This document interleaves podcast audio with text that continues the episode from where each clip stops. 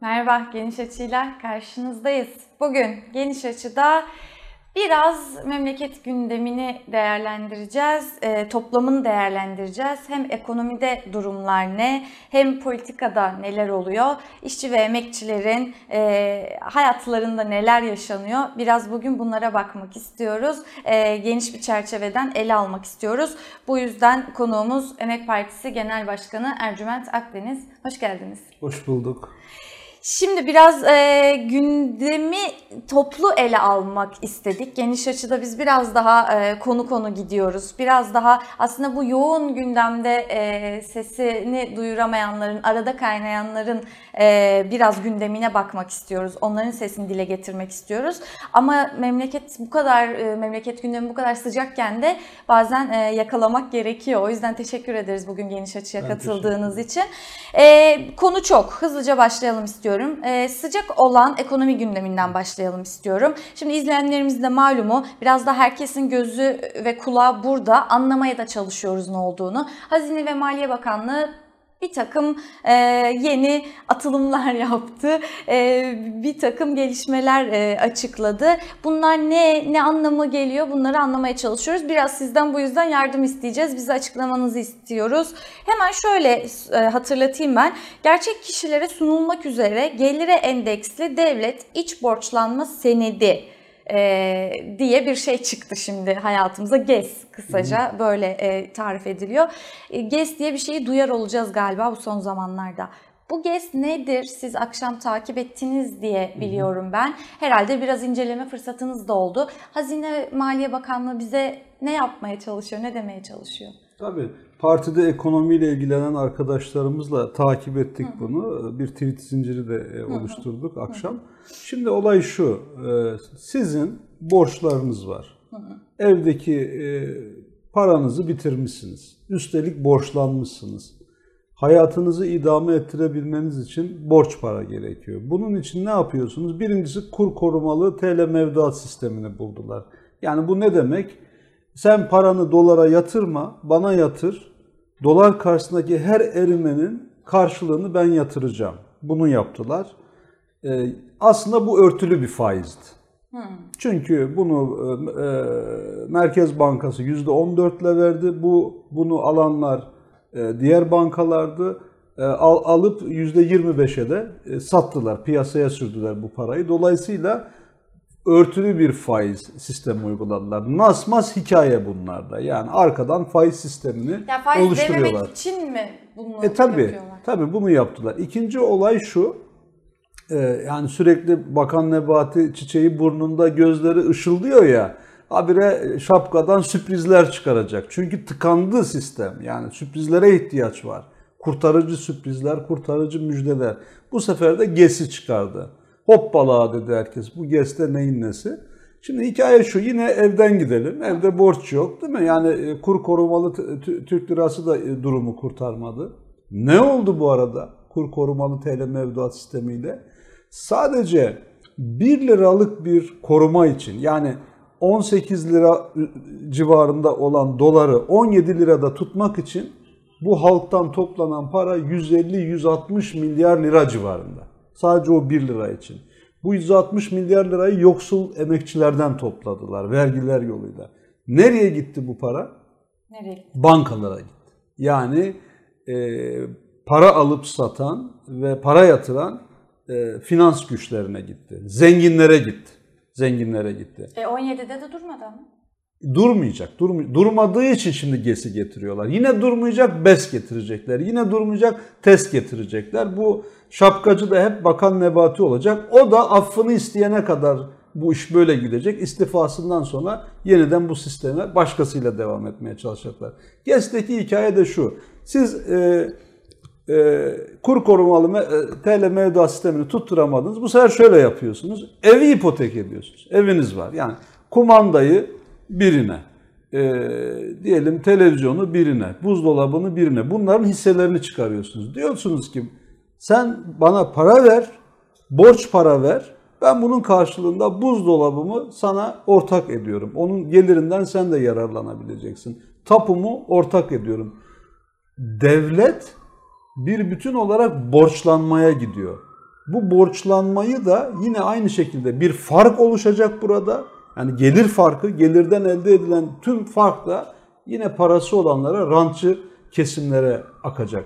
Ee, biz kısaca şöyle diyebiliriz. Bunlar e, batan gemide, değil mi? Ekonomide bir batan gemi var. Ee, burada servet sahiplerini kurtaran projeler, onlar kazansın diye yapılan projeler batıyor. Onların da inancı yok ülkenin kurtulacağına dair. Hazır batarken biz patronları, rantçı sınıfları ve finans e, tekerlerini korumaya alalım. E tamam bu, sürpriz değil ki bunu zaten kendileri söylediler. Bakan Nebati kendi ağzıyla söyledi kimleri Evet. koruduklarını. Ya o kadar güzel söyledi ki. Yani aslında en özlü cümle o cümlede. Yani dar gelirliler hariç herkes kazanıyor. Ya Türkiye'nin herkesi dar gelirlilerdir zaten. Yani 83 milyonun 80 milyonu 1 milyon için çalışıyor. Böyle bir ülke zaten Türkiye. Bu hale getirdiler. O 82 milyon kazanmıyor. Kazanmadığı gibi sürekli yoksullaşıyor.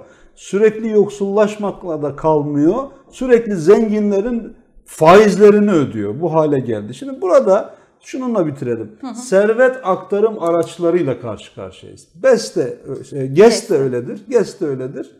Kur korumalı TL mevduat sistemi de öyledir. Yani yoksuldan al zengine ver. Yoksuldan al zengine ver. Serveti topla zenginleri daha da servet sahibi yap. 2013'te Türkiye'de milyoner sayısı 60 kişi. Bugün 2022'de 545 kişi. Düşünebiliyor musunuz? Yani milyonerler ürettiler adeta ama insanlar daha da yoksul, daha da aç. Sistem bundan ibaret. Peki e, anlıyoruz ki GES kurtarmayacak diyorsunuz kısaca. Ya mümkün değil, mümkün değil bunlar. Peki o zaman başka bir çalışmamız daha var elimizde. Ee, Cumhurbaşkanı Erdoğan'ın da imzasıyla resmi gazetede de e, çıktı. Bir 12. kalkınma e, planı hazırlanıyor. 11 tane vardı şimdi 12.si geliyor. E, detayları belli oldukça zaten hem paylaşıyoruz hem de paylaşılacak. Böyle bir hazırlık yapıldığı duyuruldu. E, bu 12. kalkınma planı sizce bir çare olur mu?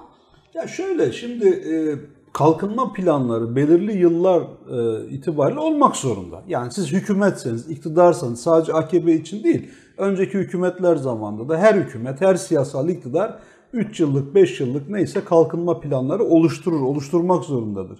Ama şimdi biz bu 11 tanesine baktığımız zaman e, AKP'nin 20 yılına baktığımız zaman ya sonuçta geldiğimiz yer neresi? 2022'nin ilk 6 ayını geride bırakıyoruz artık. İlk 5 ayı geride kaldı. Bütçe çökmüş. Bütçe çökmüş durumda. Yani sanayici üretiyor. Eyvallah. Para kazanıyorlar. Eyvallah. TÜSİAD'ın, MÜSİAD'ın bütün bileşenleri servetine servet katıyor. Ama e, hazine çöküyor. Devletin parası yok. Buhar oluyor. Bu şunu gösteriyor. Tek korudukları kesim zengin sınıflar. Genel olarak kamu kaynakları oraya talan ettiriliyor. 12. kalkınma planı da boş bir plan. Buradan halk adına, e, ülke adına, ülkenin kaynakları adına bir kalkınma çıkmaz. Zaten AKP'nin iki tane kavramı var değil mi adında? Adalet, kalkınma. Adalet zaten çöktü. Yani tamamen kendi yandaşlarının çıkarları için karar veren mekanizmalar haline geldi işçi, emekçi, muhaliflerin cezalandırıldığı bir yargı sistemi haline getirildi. E bu tarafta kalkınma kaldı. Kalkınma da şöyle söyleyelim.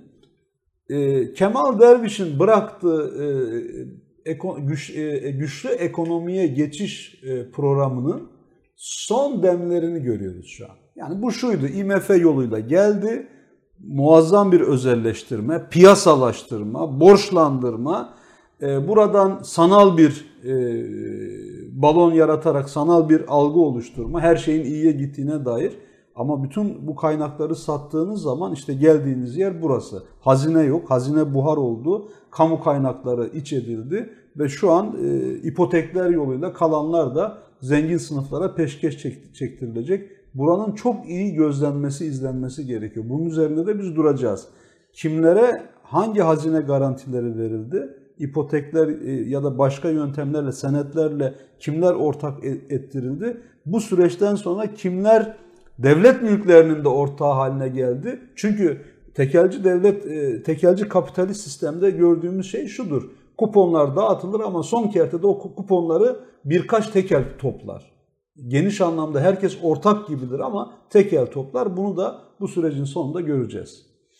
Evet, peki şimdi e, elbette e, ekonomi en sıcak ve en yakıcı gündem. Neden böyle diyoruz? İşte bizim haberlerimize de yansıyor. Her gün e, işçiler ve emekçilerle yaptığımız röportajlar, fabrikalardan konuştuğumuz işçiler bunların hepsini gerek mektuplarla gerek haberlerle yansıtıyoruz ve burada karşımıza bir tablo çıkıyor. Zamlar, yoksulluk, geçinememe, işçilerin konuştuğu, e, dert edindiği en önemli gündem bu. Bazıları için sadece tek gündem bu.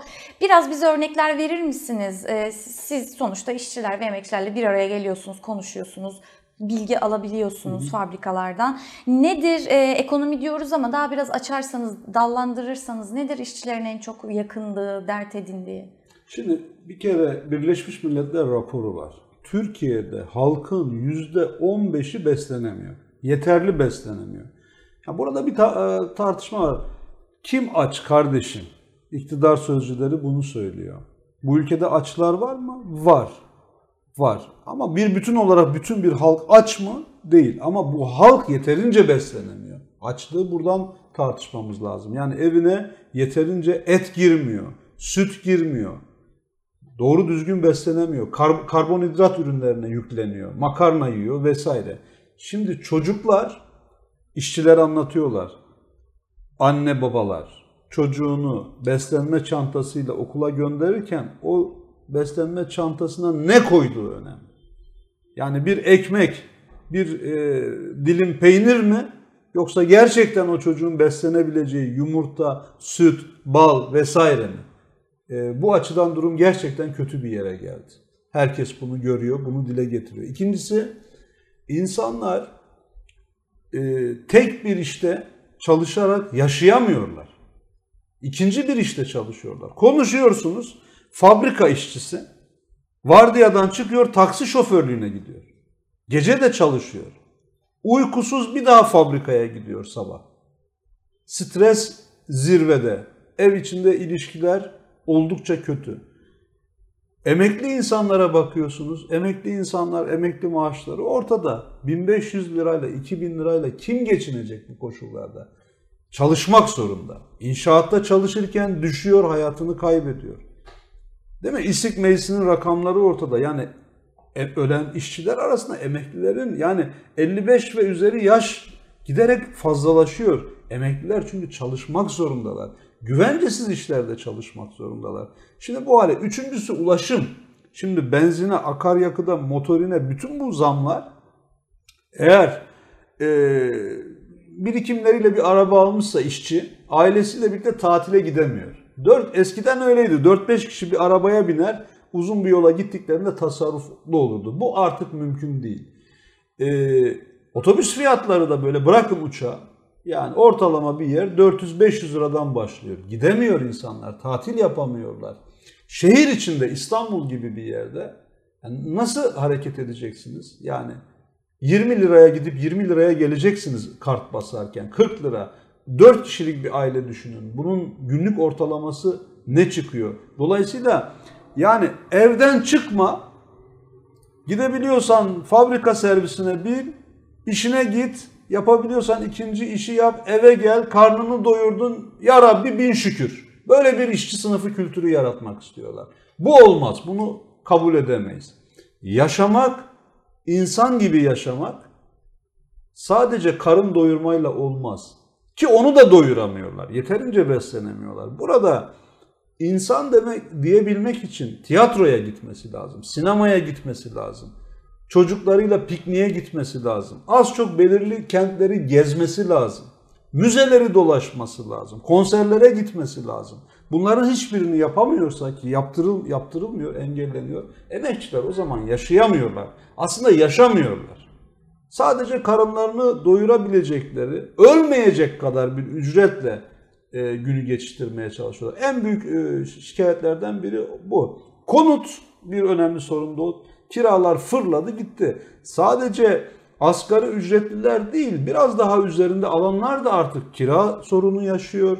Konut alamıyor. Yani 20 yıl 30 yıl çalışarak bir ev sahibi olmak hayal oldu artık. Yani bunlar geçti. E, kirada yaşamak mümkün hale değil. Bazı aileler birleşmeye başladı bak.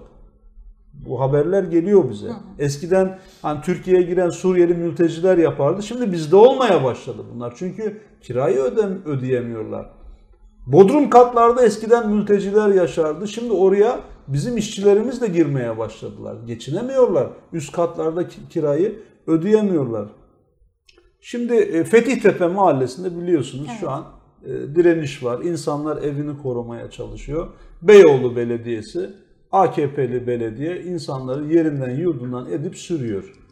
Oradaki planlarla, imar planlarıyla. Bu çok enteresan bir olaydır. Galata Port projesinde orada Galata Port projesiyle yükselen yapılar, modern ve işte burjuvazinin, ticaret burjuvazisinin yer alacağı o yapılar yükseldikçe karşısına görüntü kirliliği çıkıyor. Yani o ok meydanının mahalleleri o görüntüyü istemiyorlar. Ne yapacaklar? Buraları dümdüz edecekler. Burjuvalar rahat etsinler diye. Muhtemelen oralara da yüksek yapılar yapacaklar. Emekçileri de yerinden sürüyorlar. Bunun için Mücella Yapıcı, Tayfun Kahraman, Can Atalay gibi arkadaşlarımız Gezi'de mücadele ettiler. Galata Port e, planına karşı çıktılar, dava konusu ettiler. İşte böyle bir e, şey var, e, şikayet var. Yani işçiler, emekçiler artık kafamızı sokabileceğimiz yer bulamıyoruz diyorlar. Dolayısıyla e, hani toparlarsak burada belki küçük bir not daha eklemek lazım. O da şu çalışma saatleri. Yani diyorsunuz ki ya eskiden ne vardı? Mesailer kaldırılsın denirdi. Ya yazık yani insan 8 saat çalışacak, evine gidecek, dinlenecek. Patronlar bunu istemezdi. Neden? Çünkü daha çok çalışırsa daha çok kar elde edecek. Şimdi işçiler mesai istiyor. Normal çalışma saati haline geldi diyorsunuz yani. Çünkü mesai. tabii normal maaş yetmeyince mesai ücretleriyle ancak geçinebileceğini düşünüyor. Kendisini mesaiye düşünüyor. Bu insanca bir hayat değil. Bunu reddediyoruz. Peki o zaman şöyle soralım ama şimdi şöyle de bir durum var. Ee, yine bugün e, gazetemizde çıkan bir haber. Ee, arkadaşlarımız Bursa'da e, Bursalı işçilerle görüşüyorlar. Ee, bunların içerisinde boş işçileri de var. Ve e, şöyle bir gözlemi var işçilerin. E, onu anlatıyorlar bizim arkadaşımıza. Diyorlar ki bizim işçilerin yanımızdaki arkadaşlarımızın da temel sorunu ekonomi. Ama şu devamında şu geliyor. Ekonomi çözülürse, ekonomik meseleler çözülürse yeniden AKP'ye oy vereceklerini söylüyorlar. Bu gerçekliğe dair ne diyorsunuz? Ee, AKP çözerse Ekonomi AKP çözerse ya da ekonomik meseleler çözülürse yine dönüp AKP'ye oy verebilirler. tamam yani eyvallah. Şimdi şöyle bir durum var. Ee, veremezler çünkü düzelmez.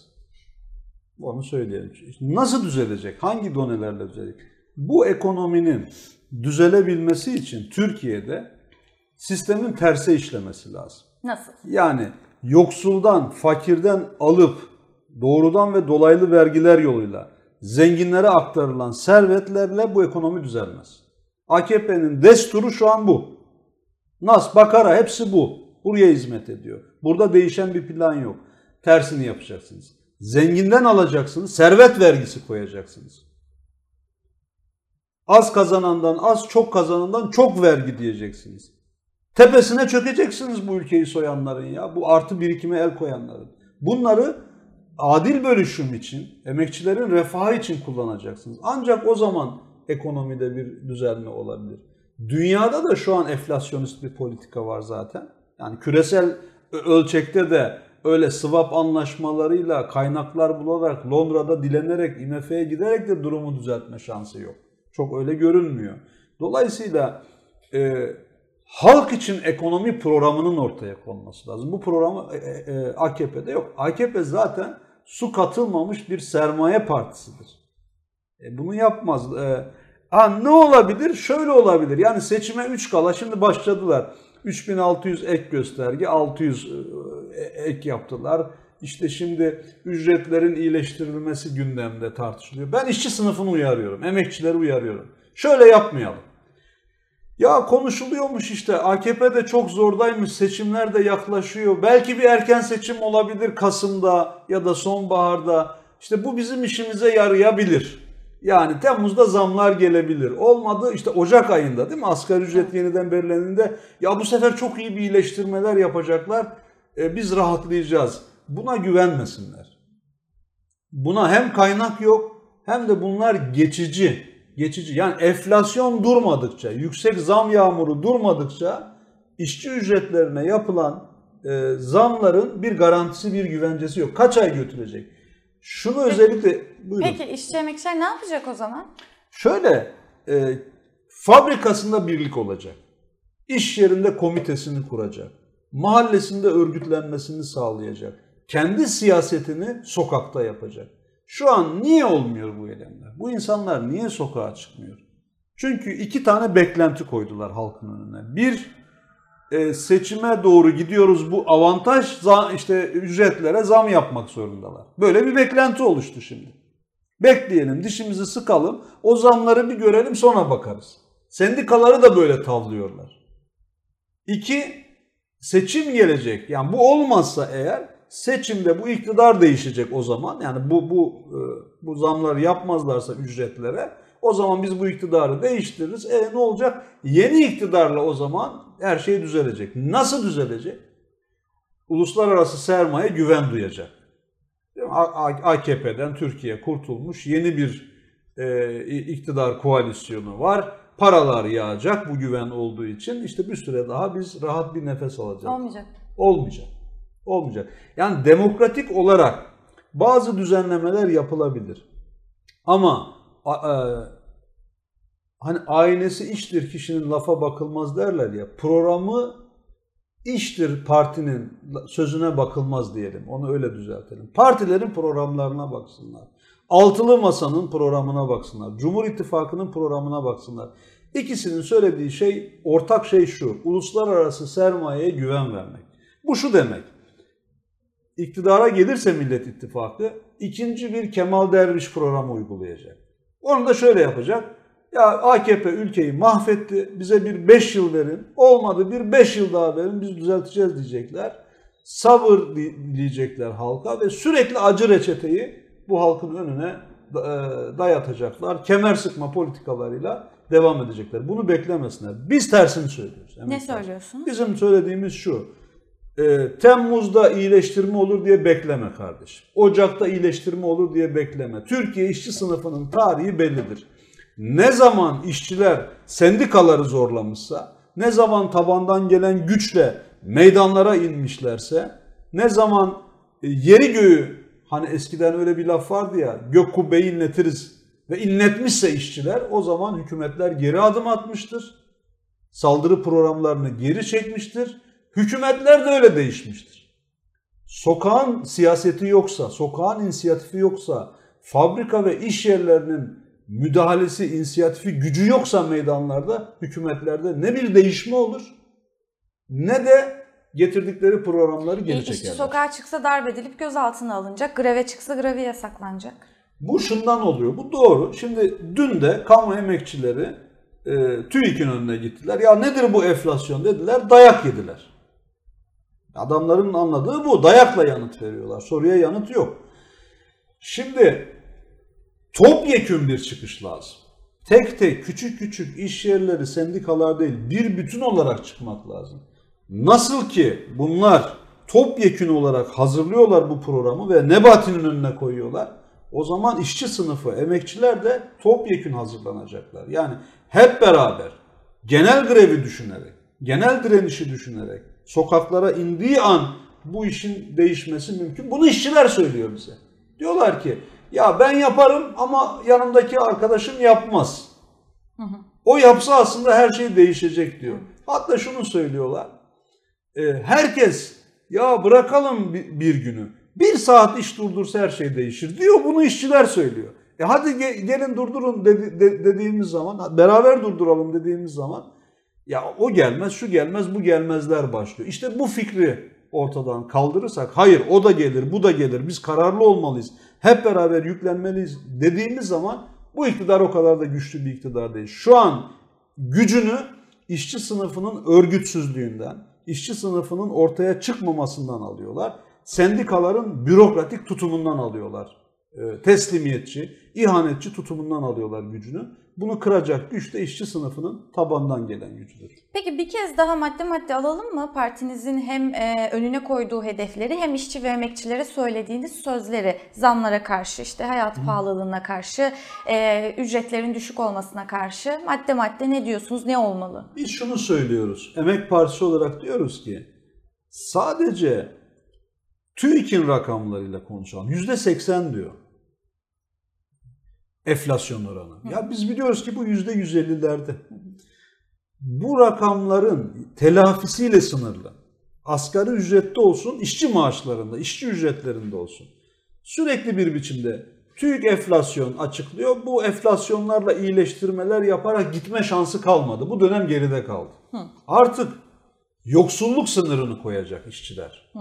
Biz yoksulluk sınırının altında çalışmak istemiyoruz. Ücretler bu çerçevede iyileştirilsin diye mücadele edecekler. Bunu önümüze koyacağız. Gündemi belirleyen bir işçi hareketine ihtiyacımız var. Biz bunu söylüyoruz. İkinci olarak diyoruz ki 35 saat iş gününü savunmalı işçiler. Daha çok çalışarak kurtuluş yok. Daha az çalışarak, bu hakkı kopararak ancak rahat bir nefes alabilir işçiler. 35 saat haftada çalışma. 7 günde 7 saat. 7 saatten fazla çalışmak insani değil. E ne olacak ben mesai alamayacağım o zaman aç kalacağım. Hayır birinci taleple yani yoksulluk sınırının altında en az insanca yaşayacak bir ücreti ikinci taleple yani çalışma saatleri düşürülsün insanca yaşamak istiyoruz talebiyle birleştirecek işçi sınıfı ve sendikaların buna ihtiyacı var. Haftada iki gün tatil şart. O tatil hakkının kullanılması şart. Ve toplamda bir bütün olarak baktığımız zaman da yılda en az 30 gün ailesiyle birlikte dinlenebilmek için böylesi bir e, paketle, acil talepler paketiyle mücadeleyi önümüze koymamız gerekiyor. Bunu kendi gücümüze güvenirsek, grevlere, birliğe, komitelere, işçilerin kendi dayanışmasına, mücadelesine güvenerek yapabilirsek seçimden önce bir bölümünü kazanabiliriz. Seçimden sonra da devam ederiz bu mücadeleye. Ama bu örgütlülüğümüz yoksa bizi seçim yoluyla oyalarlar. Seçimden önce de bir şey koklatmazlar. Seçimden sonra da burnumuzdan fitil fitil getirirler. Bu yaklaşımda bir mücadele e, sürecini örgütlüyoruz. Parti örgütlerimiz bütün sanayi havzalarında bunun çalışmasını yapıyor şu an. Peki o zaman biraz siz seçimleri hatırlatmışken e, oradan devam edelim. Şöyle çare olacak olmayacak işte zaten e, temel amaç bu bunu anlatıyorsunuz. Çare olacak veya olmayacak ama bir seçim geliyor. E, böyle anlaşılıyor. E, ve buradaki tartışma da esas olarak özellikle son günlerde e, ağırlıklı olarak adaylık meselesi üzerinden yürüyor. Burada Erdoğan'ın bir bastırması var Millet İttifakı'na hadi adayınızı açıklayın diye. Ee, orada başka bir e, saklama durumu var, açıklamama durumu var. En sonunda Erdoğan ne yaptı? Çıktı ben dedi açıklıyorum işte dedi Cumhur İttifakı'nın adayı benim hadi oturun siz de açıklayın dedi.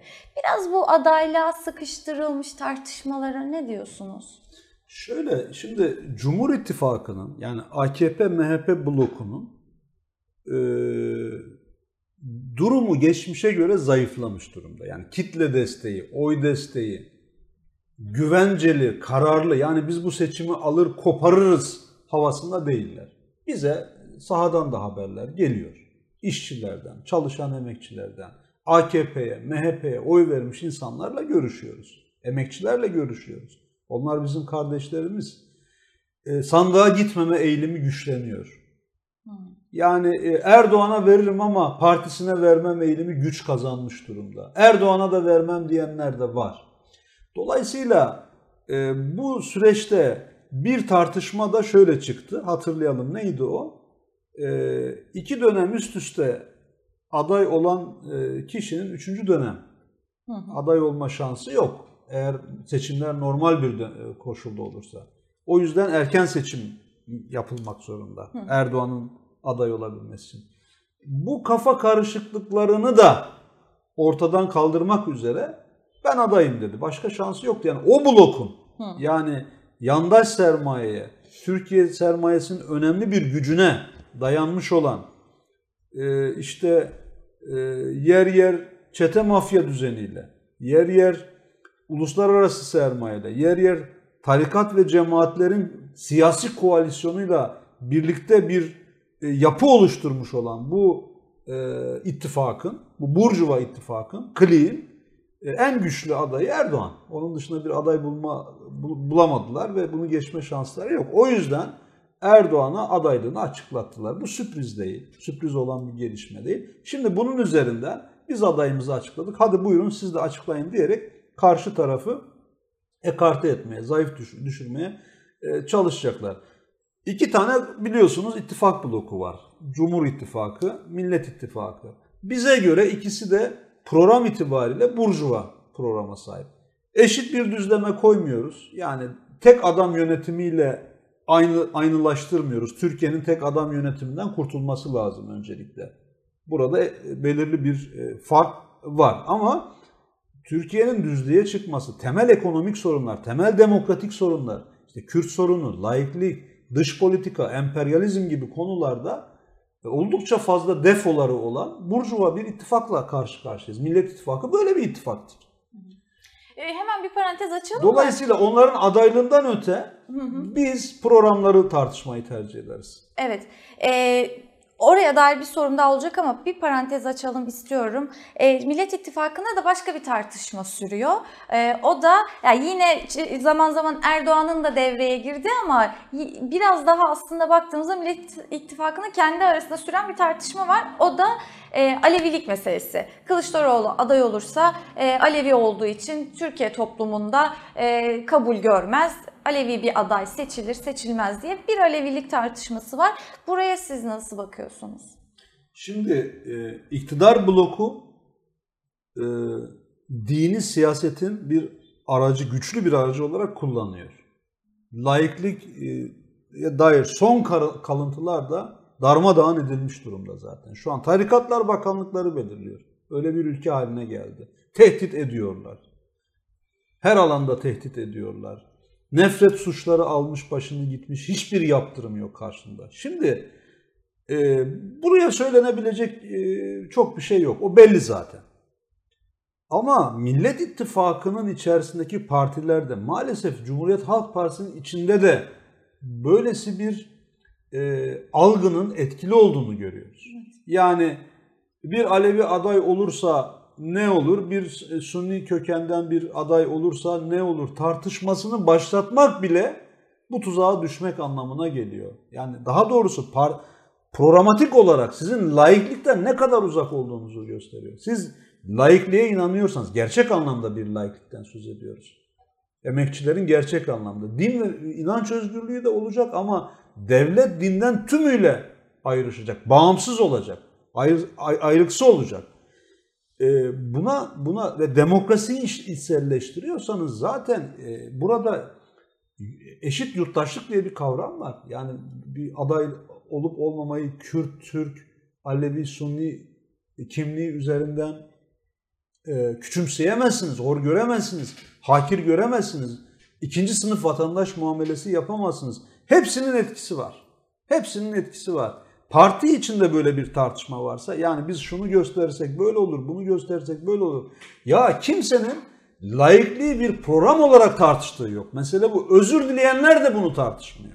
Şimdi Meral Akşener de öze- özür diledi değil mi? Partisindeki bir milletvekilinin Kılıçdaroğlu'na dair sözüne dair. E, özür diliyorsun da program olarak ne nasıl bir laiklik getireceksin sen? Yani tarikatlarla arana nasıl bir mesafe koyacaksın? Onların siyaset kurumuna karışmamasının güvencesini nasıl vereceksin? Bu ülkede ezilen, ötekileştirilen mezheplerin özgürce e, kendi ibadetlerini yapmasına nasıl teminat e, sağlayacaksın? Buralara dair bir şey yok. Çünkü kimse e, siyaset üzerinde artık büyük bir güç ve hegemonya olmuş tarikatlarla papaz olmak istemiyor. Arayı açmak istemiyor, bozuşmak istemiyor. Buradan tarikat yo- şey laiklik yolu çıkmaz. Açık söyleyelim.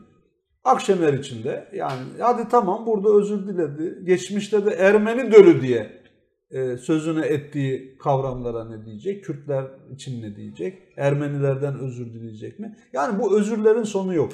Açık söylüyorum. Bu partiler, Burjuva partiler, Burjuva düzen partileri, e, devasıyla, Gelecek Partisiyle orada da bir özür, özre benzer bir şey geliyor. Bunların bir karşılığı yok. Ayrıca aydınlar, yazarlar, çizerler, az çok Türkiye'nin demokratik geleceği konusunda kaygısı olanlar da çok heyecanlılar yani. Çok heyecanlanmışlar yani. Bu özürleri tarihi öneme sahip kırılma e, anlarından biri olarak görüyorlar. Kusura bakmayın. Bu partiler bu kalemun partileridir. Yeri gelir kırmızı renk verirler, yeri gelir beyaz renk verirler.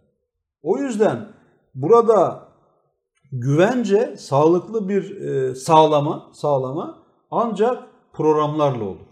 Programına ne yazıyorsun kardeşim? Laiklik meselesinde ne söz veriyorsun? Halka karşı ne söz veriyorsun? Altına ne imza atıyorsun? Buna bakılır. Öyle özür sözleriyle bu işler olmaz. Peki e, helalleşmeyi de bunun içine mi koyuyorsunuz? Tabii ki. Yani çok benziyor. Çok benziyor. Helalleşme algısı yaratılıyor. Ortada bir helalleşme yok. Helalleşmenin olabilmesi için yani kavram şuysa geçmişin üzerine sünger çekeceğiz. Hayır biz geçmişin üzerine sünger çekemeyiz. Türkiye çok acılar yaşadı. Bunların hepsinin hukuk karşısında hesap vermesi gerekir.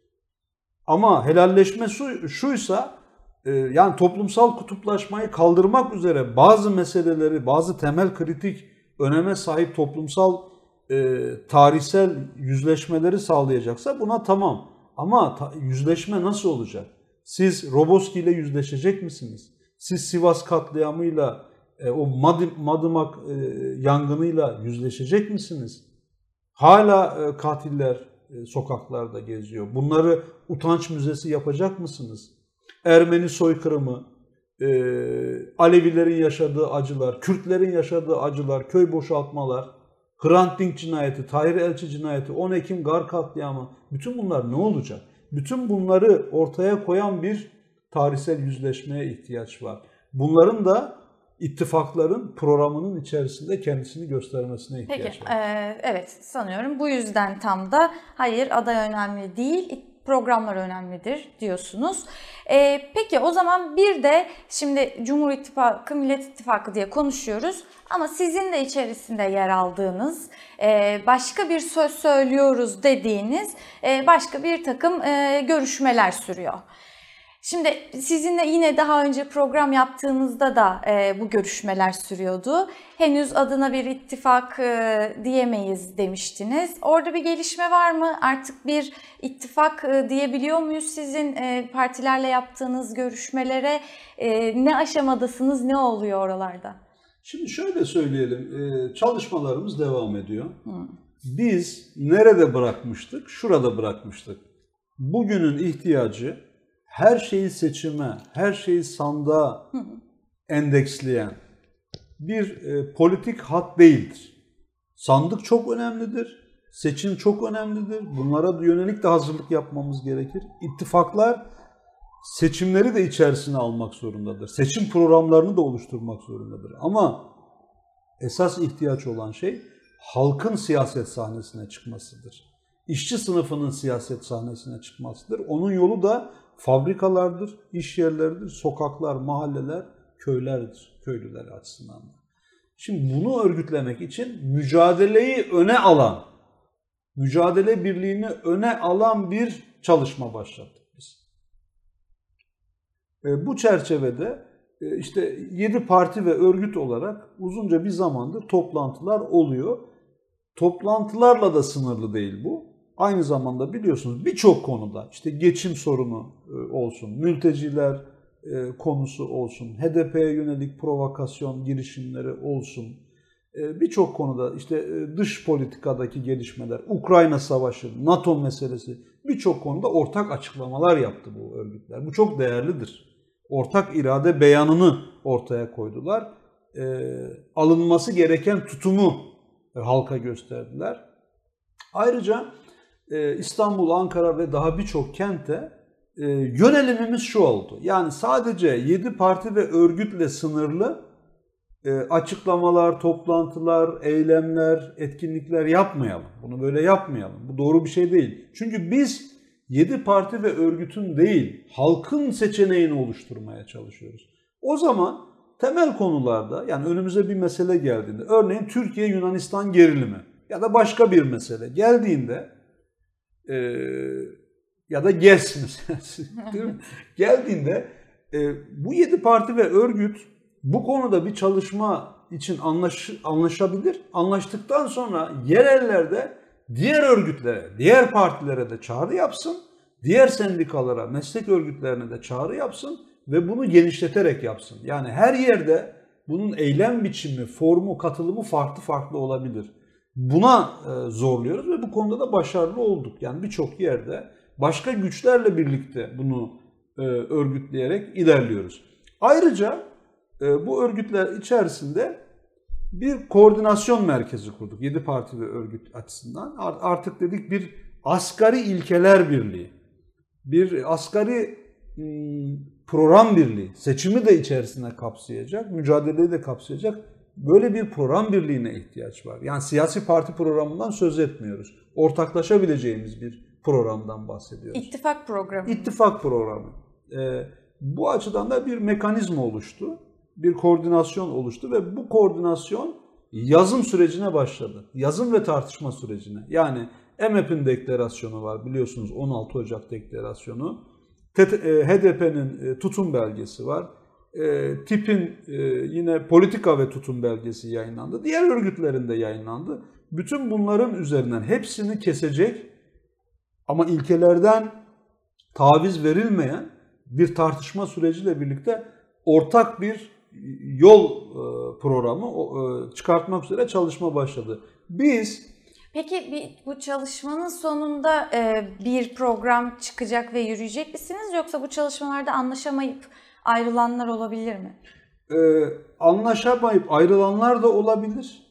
Bu süreçte bu 7 parti ve örgütle başlayıp 7 parti ve örgütle bitecek diye bir şey yok. 7, 9, 10, 15, 20, 25 diye de finalde sonuçlandırabilir. Ee, ayrıca bu süreç tamamlanırken buna katılan sendikacılar, aydınlar, e, halkın e, işte önderleri, işçi önderleri de olur. Yani bu süreç böyle yürür, böyle devam eder. Doğası gereği budur. Dolayısıyla donuk bir şey değil bu. Hareket halinde olan bir şey. Değişebilen bir yapısı var. Biz özellikle Emek Partisi olarak şuna da önem gösteriyoruz. Partiler, seçime girebilen partiler en azından kendi amblemleriyle girebilmelidir. İttifak bunun önünde engel değil.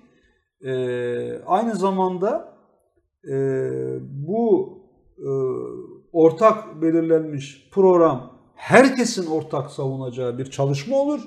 Bunun dışında partiler bu ittifakın altında kendi parti amblemleri ve kendi parti programlarıyla da zaten ayrı çalışmalarını yaparlar. Yani kimse de programından taviz vermiş diye bir konu yok. Yani parti programıyla çalışmanı yürüt ama ittifakın içerisinde ittifak programıyla da ortak çalışmayı birlikte yürütelim ve halkı bir araya getirelim dediğimiz budur. Böyle olabilecek mi peki? Yani partiler böyle bir güç ayırabilecekler mi? Hem kendi çalışmaları hem ittifak çalışmaları yani bir araya gelip ortak bir söz çıkarmaya çalışırken bir yandan işte seçim sürecine girdikçe artık kendi çalışmalarını da yürütür olacaklar. Hep işte işçi ve emekçilerin en ileriden çıkarları için bir araya geldiğinizi söylüyorsunuz ya bu partilerle de. E, gerçekten böyle olunca korunabilecek mi bu çıkarlar? Tabii ki yani Türkiye'de bizim son 20 yıldır 30 yıldır böyle bir e, tarihimiz böyle bir geleneğimiz var. Halk olarak var yani defalarca farklı biçimlerde farklı formasyonlarda ittifaklar oldu. Bu ittifaklar çok tartışmalı oldu. E, bu ittifakların içerisinde partiler çalışmalarını yürüttüler. Parti çalışmasını yürütmekten imtina eden yapılar oldu. Onlara da söyleyecek bir şeyimiz yok. Ama biz hangi ittifak olursa olsun o ittifak içerisinde hem ittifak e, ruhuna ve ilkelerine bağlı kalırız hem de kendi parti program çalışmamızı, parti örgütlenme çalışmamızı da o seçimlerde ya da diğer alanlarda e, yaparız. Peki o zaman biraz daha buralar şekillendikçe, biraz daha gerçekten seçim atmosferine girdikçe sanıyorum bir kez daha bunları e, konuşacağız. Daha anlaşılır olacak belki de o zaman.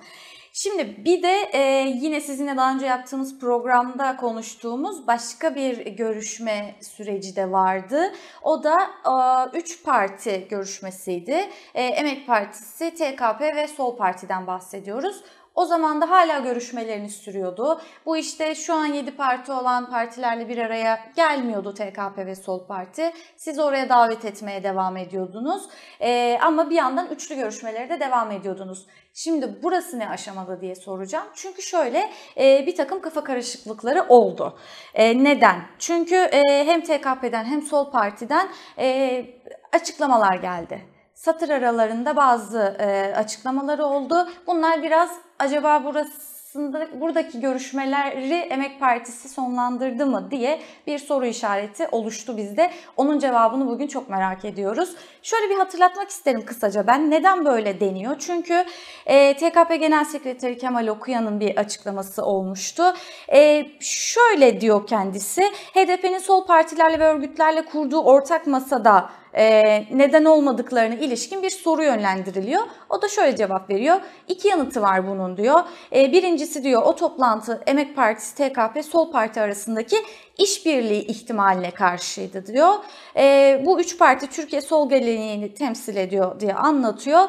E, ama diyor bu üç partinin HDP'nin belirleyiciliği altında olmamasından dolayı HDP rahatsız oldu diyor e, böyle bir hamle yaptı diyor. Kendilerinin aslında neden orada bulunmadıklarını biraz e, anlatıyor diye anlıyoruz burada. E, ikincisi e, ve işte belki asıl mesele burası. İşin başında HDP ve CHP dışında alternatifler kuralım dedik. E, dolayısıyla HDP'nin domine ettiği bir ittifakın parçası olmadık. E, biz üç parti olarak ortak ilkeler metni belirleyelim arkasında kim durursa onunla devam ederiz dedik. Ama bu sırada HDP toplantıya çağırdı. O süreç akamete uğradı diyor. E şimdi Sol Parti oraya gitmediğine göre geriye Emek Partisi kalıyor. Siz o 7 partiyle beraber olarak, 6 partiyle beraber olarak e, bu süreci akamete mi uğrattınız? TKP ve Sol Parti ile görüşmeleriniz ne durumda? Şimdi TKP ve Sol Parti bizim dost partilerimiz zaten. Bu hukukumuz e, devam edecek. E, mücadele birliğimiz de çeşitli e, alanlarda devam edecek. Etmesi gerekiyor. Ben her şeyden önce şunu söyleyeyim. Yani eğer bir partinin çağrısıyla bir toplantı yapıyor ve bir üçlü yapı hukuk dağılıyorsa vay halimize zaten. Yani bunlar çok zorlama yorumlar. Ee, yani HDP'nin çağrısıyla bu iş bozuldu.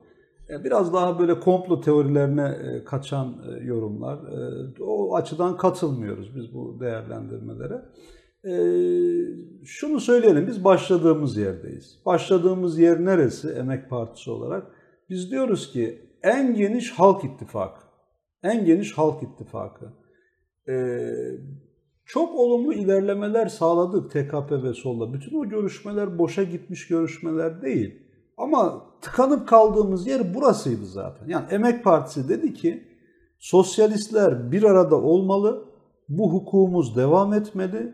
Biz en geniş halk ittifakını kurmalıyız. Kendimizi o geniş ittifakın yerine koymamalıyız. Bu hata olur. Türkiye'nin ihtiyacı bu değil. Ama e, halk ittifakının motor gücü olabiliriz. Bu hukukumuz devam edebilir dedik. E, tam kopuş orada oldu. Yani orada e, Sol Parti ve TKP'den yaklaşım biraz daha e, sosyalistlerin birliğiyle bir e, bu süreci karşılamak. E, bunu, bunu da yani e, kendi takdirleri yani buna kim ne diyebilir. Ama biz bunun Türkiye'nin ihtiyacını karşılayacağını düşünmüyoruz. Şunu söylüyoruz özellikle. Ee, herkes bunu takdir etmeli. Herkes bunu değerlendirmeli. 7 ee, parti ve örgüt bugün 4 parti ve örgüt var değil mi orada da? TKP var, e, Sol Parti. TKH ve Devrim Hareketi. Türkiye Komünist Hareketi ve Devrim Hareketi var. Değerli örgütlerdir bunlar. 4 ee, artı 7 4'ten de büyüktür, 7'den de büyüktür. Hala bugünün ihtiyacı bu iki yapının bir araya geleceği bir ittifak oluşturmaktır. Başından beri bunu söylüyoruz. bugünkü e, geldiği form itibariyle madem böyle bir form çıktı dörtlü ve yedili hala bu ihtiyaçtır. Tek adam rejimi adım adım faşist bir rejimi inşa ediyor. Buraya doğru gidiyor. Bütün güçlerin birleşmesi lazım. Lüksümüz yok. E Millet İttifakı restorasyon hükümeti öneriyor. Buna karşı işçi emekçilerin, demokrasi güçlerinin, halk güçlerinin bir mücadele örgütlemesi gerekiyor. O açıdan farklı kulvarlar değil, herkes, partilere üye olan bütün insanlar, bütün arkadaşlarımız, yoldaşlarımız bunu tartışmalı. İhtiyaç Peki. olan dörtlü müdür, yedili midir değil. Dörtlü ve yedilinin de içinde olduğu çok geniş bir ittifaktır hala. Evet. Bu çağrıyı yeniliyoruz. Yenilemeye devam edeceğiz. Henüz ortada kurulmuş bir ittifak da yok bakın. Henüz ortada bir ittifak yok. Yani bu dörtlü yapının açıklayacağı deklarasyonu önemseriz biz, küçümsemeyiz. Dost örgütlerimiz, onu geliştirmeye çalışırız. Onunla buluşmaya çalışırız. Yedili yapının henüz böyle bir deklarasyonu yok. O olursa bunları da e, aynı e, denizlere doğru akıtmaya çalışırız. Çünkü ihtiyacımız bu. Evet. Peki oradaki temel eleştiri şu ya bir parti e, bütün bir ittifak görüşmelerindeki diğer partileri domine ediyor. Siz herhalde böyle düşünmüyorsunuz orada olduğunuza bu göre. şöyle yani Ya da bunu göze mi alıyorsunuz? Evet domine ediyor ama Şimdi bugün HDP'nin göze mi alıyorsunuz? HDP'nin e, önceli partiler de vardı. DEHAP, HADEP vesaire. Belirli bir gücü, bir, belirli bir kitle ağırlığı var. Bu kaçınılmaz bir şey. Ama sosyalistlerin kendi gücüne güvenmesi gerekir. İttifaklar küçük burjuva devrimci gruplar yapılarla, küçük burjuva yapılarla hatta öyle bir an gelir ki bugün öyle bir andır diye söylemiyorum. Burjuva yapılarla da olabilir. Yapmak durumunda kalabilirsiniz. Önemli olan kendi çizginize güvendir. Yani örneğin bir faşist diktatörlük gündeme geldiğinde burjuva parti ve hareketlerle de ittifak yapabilirsiniz. Siz ittifak yaptı, yaptığınız zaman e, kirlenmiş olmazsınız. Önemli olan çizginizde bir kararlılık olması. Yani ilkelerinizde bir kararlılık olması. O bakımdan HDP'nin düşüncesi, siyasal yaklaşımı, anlayışı e, bizimle uyuşmuyor. Yani biz ayrı partileriz. Onların programı ayrı, bizim programımız ayrı. Dünyaya bakışımız aynı, sınıfsal mücadeleye bakışımız ayrı. Farklı. Kesişen noktalar var daha çok demokrasi mücadelesinde. E, aynı partiyi kurmak üzere bir araya gelmiyoruz. Partilerimiz ayrı. Zaten biz e, sevgili Kemal Okuyan o röportajında şunu da sö- söylemiş. Yani EMEP belki de e, seçimlere ayrı parti olarak girmeyi de düşünmüyor olabilir. Bu minvalde bir e, yorumda da bulunmuş. Bu da doğru değil. Biz sürekli bir biçimde ittifak da olsa partilerin kendi isimleriyle o ittifakta olması gerektiğini savunduk. Savunmaya devam edeceğiz. Burada e, e, böyle bir, bu, bu yorum da e, doğru olmaz. Ama şu önemli yani TKP, Sol Parti, Emek Partisi, Sosyalist Partiler yan yana durduklarında kimse bizi domine edemez. Kim kimi domine ediyormuş canım? Niye kendi gücümüze güvenmiyoruz? EMEP'te bir ara bulucu örgüt değil. EMEP işte yedili ile dörtlünün arasını bulmaya çalışan bir köprü parti falan da değil. Bizim kendi ilkelerimiz var. Biz işçi sınıfının ilkelerini savunuruz. Devrimci mücadelesinin ilkelerini savunuruz. Günün ihtiyaçları ne gerekiyorsa onu yaparız. İşçi sınıfının ve halkın kurtuluşu için bugün işçi sınıfının merkezinde olduğu sol, demokratik, ilerici, sosyalist bütün güçlerin birleşmesi gerekiyor. Bu, bugün bu zemini yakalamak için elimizden geleni yaparız. Tek başımıza da seçimlere girebilecek gücümüz, irademiz ve yeterliliğimiz de var. Gerekirse onu da yaparız. Ama bugün Türkiye'nin ihtiyacı bu değil. Sözünü ettiğimiz şey budur. HDP'nin de e, kimseyi domine etme şansı yoktur. En azından MHP hiç yoktur. Domine ediyorsa başkalarını o onun sorunudur. Domine etme korkusuyla sosyalistler siyaset yapamazlar. Kendilerini kavanoza kapatamazlar. Özgüvenle bütün güçleri bir arada toplamaya bakacağız. Haziran 2023 seçimlerine doğru ve Haziran 2023 seçimlerinden sonra Türkiye'nin kaderini belirleyecek bir süreçte tarih, işçi sınıfı ve halk herkesi masaya yatırır. Herkesi sorgular.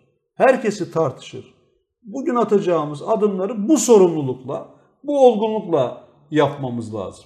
Peki. Ee, yine de bir köprü atma ya da ne diyelim ipi bırakma durumu yok. TKP'yle de Sol'la da görüşmeye devam ediyorsunuz ve çağrılarınıza da devam ediyorsunuz. Burası da gelişme oldukça konuşmaya devam edeceğiz. Kemal Okuyan'ın detaylı e, röportajını gazetecilerle yaptığı bir toplantıda anlatmıştı bunları. Biz bir soru bir cevabını aldık ama tamamını e, Sol portaldan da okuyabilirsiniz diye Burada hatırlatalım. küçük bir ek yapabilir Lütfen. miyim? Şöyle bir şey de var. Mesela ben sol parti değerlendirmelerine de biraz baktım. Çok değerli arkadaşlarımız onlar da. Yani şöyle bir şey. Düzen dışı muhalefet. Yani düzen içi e, muhalefete e, yedeklenmemiş bir e, yapılara yedeklenmemiş bir muhalefet anlayış. Ya bütün bunlar anlaşılır. Bütün bunlar anlaşılır ama hani şöyle bir durum yok. Örneğin şunu söylediğimiz zaman başkanlık seçimlerini referandum niteliğinde görürüz dediğiniz zaman e, düzen içi e, yapılarla hareket e- etmek durumunda kalıyorsunuz. Yani hayat sizi oraya getirebilir. Hepimiz oraya getirebilir. Yani bu- bunu bunun yanlış olduğu anlamında söylemiyorum. E, o zaman düzen içi düzen dışı olmuyor da diğer meselelerde mi düzen içi düzen dışı oluyor? Bu- Bunlar biraz şey tartışmalar. Onu da hemen- yani düzenlik şu şu an kapitalist düzenin içerisinde kapitalist dünyanın dışına çıkmayan muhalif güçler tek adam yönetiminde bu kapitalist dünyadan da darbe yiyorsa bu darbe yiyen güçlerle ilkelerinizi koyarak, ilkelerinizden geri adım atmayarak ittifak kurabilirsiniz. İlla onların düzen dışı ya da sosyalist olması gerekmiyor. Önemli olan sizin öncü olmanız, motor güç olmanız. Önemli olan budur. Evet. Ee, çok detaylı başlıklar bunlar. Ayrı ayrı tartışılması gereken başlıklar. İddialı yorumlarınız da var çünkü. Ama süremiz çok az. Ee, biraz gündemi değerlendiriyoruz dedik. O yüzden e, tekrar bunları belki ayrı başlık olarak konuşmak üzere e, sizi yine davet etmek isteriz. Hemen şeyi de hatırlatalım ama e, bu düzen içi meselesinde de e, Sol Parti'den Önder İşley'in röportajında geçiyordu böyle bir ifade. Sanıyorum onun için söylüyorsunuz. E, kendisi diyor ki düzen içi yapılara eklemlenmemiş olan sosyalist hareketlerin kendi arasında ortak tavır belirlemesi konusunda görüşmelerimizi sürdürüyoruz diyor. Sanıyorum buraya atıf yapıyorsunuz. Onu da Bunlar, e, hatırlatalım. Daha önce de konuştuğumuz Evet. toplantılarda konular. Yeni bir mesele de değil. Değil. Sol Parti'nin yaklaşımı açısından. Evet, söylüyorum. peki. Ee, buralar şimdilik anlaşıldı diye düşünüyoruz. Gelişmeler oldukça konuşmaya devam edeceğiz. Ee, süremizi çok açtık ama kısa kısa birkaç sorum, e, yorumunuzu almak istediğim konular var. Ee, bir tanesi en önemlisi 3 gündür e, e, bölge illerinde tutuklanan e, Diyarbakır merkezli operasyonda gözaltına alınan e, 20 gazeteci arkadaşımız var. 3 gündür gözaltındalar. Gözaltı süreleri bitmedi. E, ne yazık ki özellikle sosyal medyada da çokça eleştiri de var. Seslerinin yeteri kadar duyulmadığına ilişkin, yeteri kadar e, serbest bırakılmalarına ilişkin çağrı yapılmadığına dair eleştiriler de var. E, sizden de duymak isteriz. Buraya dair ne söylemek istersiniz? Ee, Faruk Bildirici'nin çok değerli bir yazısı vardı. Ee, yani şöyle bir şeyin üzerinde duruyor konunun. Biliyorsunuz Türkiye tutuklu gazeteciler ülkesi. Evet. Ee, ve gazeteci olmak Türkiye'de çok zor. Tehdit edilenler, dövülenler, tutuklananlar, e, soruşturmalara uğrayanlar, adliye koridorlarına gidip gelenler böyle bir ülke. Bu ülkede basın özgürlüğü halkın haber alma özgürlüğüdür. Halkın haber alma özgürlüğüne sahip çıkmamız için sadece bir grup, bir kesimden gazeteciyi savunarak bunu yapamayız. Sadece o kesimin başına bir şey geldiğinde bunu yapamayız. Bütün gazetecilere sahip çıkmak zorundayız. Yani bu insanlar e, neden evleri basılıyor, neden günlerce e, neyle e, suçlandıklarını bile bilmeden gözaltına alınıyorlar. Yani çağırırsınız, ifadelerini alırsınız vesaire. Yani burada keyfi, gözdağına yönelik bir şey olduğu anlaşılıyor. Kürt basını yine çok ağır bir dönem geçiriyor. E, doğrusu HDP'nin kapatılması, provokasyon dönemi yani bu seçimlere giderken e, bunun bir yansıması bu Kürt gazetecilere dönük e, baskılar. Yani Kürt gazeteciler deyince kızanlar da oluyor. Niye canım kimlikle hani gazeteci olması yeterli değil mi? Tabii ki yeterli. Ama Türk gazeteciler de var. Kürt gazete ona da Türk diyoruz. Buralarda daha rahat olmak e, gerektiğini düşünüyorum. Yani e, basın özgürlüğü için şu kesim bu kesim demeden bütün e, gazetecilere sahip çıkmamız lazım. Biz genel merkezi olarak dün açıklamamızı yaptık. Arkadaşlar daha doğrusu basın özgürlüğünün yanındayız. Sınır ötesi operasyonun öncesinde yani bir hazırlık olduğu söyleniyor. Bu tür basına yönelik e, sindirme operasyonları soru işaretleri doğ- doğuruyor. Yani ne görülmek isten yani değil mi yani görülsün istenmiyor. E, Bu, bu olmaz ya. Bu, bu bunun ortadan kalkması lazım. Biz ayrıca sınır ötesi operasyonlara da dışarıda savaşa da savaş politikalarına da gerek Suriye olsun gerek e, Akdeniz, e, Yunanistan geriliminde olsun karşıyız. Peki e, hemen son olarak öyle toparlayalım isteriz. Mutlaka sormak istiyoruz bunu da çünkü. Türkiye-Yunanistan gerilimi. E, buraya e, nasıl okuyorsunuz? Nasıl takip ettiniz? Biraz da şu yüzden de soruyoruz özellikle. Yakın zamanda bir Yunanistan ziyaretiniz oldu. E, orada elbette e, Yunan halkının e, Türk halkıyla kurduğu ilişkiler bakımından da bir, bir takım gözlemleriniz oldu. Tüm bu çıkışlar halkları nasıl etkiliyor? Yani şöyle e, e, iki halkın kardeş halkın öyle demek gerekir. Biz Yunan halkıyla Yunanistan halkıyla kardeş bir halkız. Birbirimizi seviyoruz. Ben orada festivale katıldım. 20 bin kişi geldi. Hepsinde de bu duyguyu gördüm. Konuşma yaptım. Ee, insanlarda şöyle enteresan bir durum var. Ee, bunu köşeme de yazmıştım. Öyle bir e, Yunan medyası öyle bir algı oluşturmuş ki sanki Türkiye her an bir askeri operasyon yapacak, savaş çıkaracak ve Yunanlılar da yani müthiş bir korku oluşmuş. Yani sadece Türkiye'de yükseltilen bir ses değil, Yunanistan'da da yükseltiliyor Bizdekinden öyle 10 mi? kat fazla. Ya bizde o, bizim derdimiz çok çünkü. Suriye meselesi var, Kafkasya var, Karadeniz var, içeride kutuplaşma var. Var da var yani Yunanistan'a sonra gelene kadar. Ama orada öyle değil. E, Bütünüyle oraya odaklanmış bir halk var. Medya bunu sağlıyor. Burjuva medya bunu sağlıyor. Bunun doğru olmadığını söyledik. Yani böyle savaş isteyen bir halk yok Türkiye'de. Ama hani dönüşte e, baktık Türkiye'de de tırmanmaya başladı bu karşılıklı şeyler. Yani karşılıklı Miçotakis'e ben seni tanımıyorum diyor. O oradan Erdoğan'a başka bir şey söylüyor. Burjuva hükümetler ve onların arkasındaki sermaye güçleri Akdeniz'e, Ege'ye ve iki ülkenin arasındaki ilişkiye kendi çıkarları açısından bakıyorlar. Yani orada petrol, doğalgaz, su sahanlı bütün oralarda ulusal çıkarlar denen şey tekellerin çıkarları. Şimdi Akdeniz'de kimler araştırma yapıyor? Hangi petrol şirketleri var? İtalyanlar, İsrailliler, Britanyalılar, Almanlar. İki tarafa silah satılmış. Bakın son 20 yılda Türkiye'ye 2,5 e, milyar avroluk silah satmış Almanya. Aynı Almanya Yunanistan'a da bu 20 yıllık sürede 2.4 milyarlık silah satmış. Öyle görünüyor ki hani o olmasını istemiyoruz. Tabii ki niye bir savaş olsun? Biz barışı savunacağız ama ilk çatışma başladığında Alman silahları birbirine sıkacak. Alman gemileri karşı karşıya gelecek. Bu gerçeği görelim. Onların silahlarıyla savaşacak bu iki halkın kardeş gençleri. Buna izin vermememiz lazım. Biz Yunanistan'ı da Ege'yi de bir barış denizine çevirmek için halklar olarak kendi irademizi daha çok ortaya koyacağız. Bunu da önümüzdeki günlerde çeşitli etkinliklerle göstermeye çalışacağız. Ayrıca son not Yunanistan'da devrimciler, sosyalistler, anti-emperyalist mücadele geleneği de güçlüdür orada. Evet. Şu an yoğun bir biçimde NATO'nun, Amerika'nın adalarda silahlanmasına karşı mücadele ediyorlar. Kampanyalar Evet. yapıyorlar. Özellikle gençlerin eylemleri çok oluyor son Tabii haftalarda. yani Yunanistan Miçotakis hükümetinden ibaret değil. Bunu da herkes böyle görsün. Evet, o gelişmeleri de e, gazetemizden ve sitemizden takip edebilirsiniz. Yakından takip ediyoruz çünkü eylemleri de, grevleri de aynı şekilde. Peki çok teşekkür ederiz. Vakit ayırdınız, geldiniz. Ben Kolaylıklar diliyorum. İyi yayınlar. Sağ olun. Evet, Geniş Açı'nın bugünlük sonuna geldik. Yeniden görüşmek üzere, hoşçakalın.